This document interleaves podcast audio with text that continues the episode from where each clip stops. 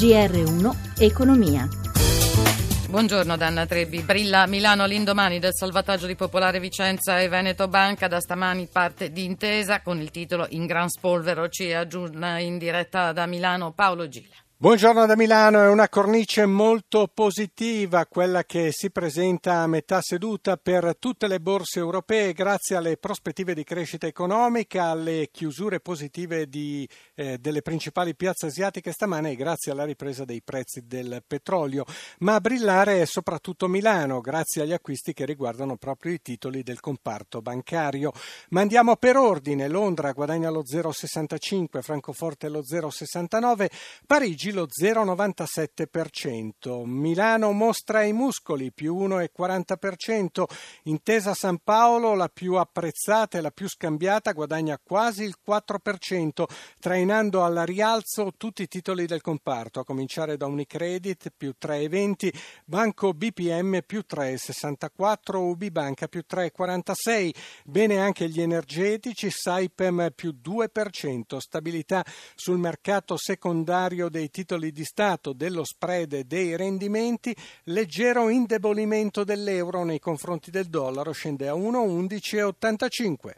Grazie Gila, continuiamo a parlare di banche ma con riferimento alle imprese, soprattutto quelle gestite da immigrati che nonostante la crisi sono aumentate di oltre il 21%, un balzo che ha cambiato il rapporto con la finanza e dalle semplici rimesse in patria è passato ai piani di investimento. Amalia Carosi ha intervistato Giancarlo Durante, direttore centrale dell'Associazione Bancaria Italiana. In una prima fase che potremmo definire passiva, il sistema economico e sociale del nostro paese, compreso quello finanziario, ha guardato al fenomeno migratorio come un fenomeno per così dire transitorio. Poi abbiamo avuto una seconda fase proattiva in tutto il settore bancario con modelli molto diversi. Poi è seguita un'ultima fase che è quella di consolidamento perché per un verso è proseguito il processo di inclusione finanziaria e per l'altro è cresciuto progressivamente il profilo finanziario di questo segmento di di clientela. Oggi quanto vale la clientela immigrata in Italia per il sistema bancario? Noi abbiamo un indice di bancarizzazione di immigrati adulti con un conto corrente presso un'istituzione finanziaria che è passato dal 61% nel 2010 al 73% nel 2015. Molti immigrati lamentano ancora oggi la difficoltà nell'accesso ai mutui o ai prestiti. Come stanno rispondendo le banche? Si sta rispondendo con nuove direttrici. Intanto quella del risparmio e della protezione del risparmio. Questa è un'esigenza che riflette il maggior grado di di integrazione dei migranti. Oggi il 15% dei correntisti immigrati ha sottoscritto un prodotto di investimento.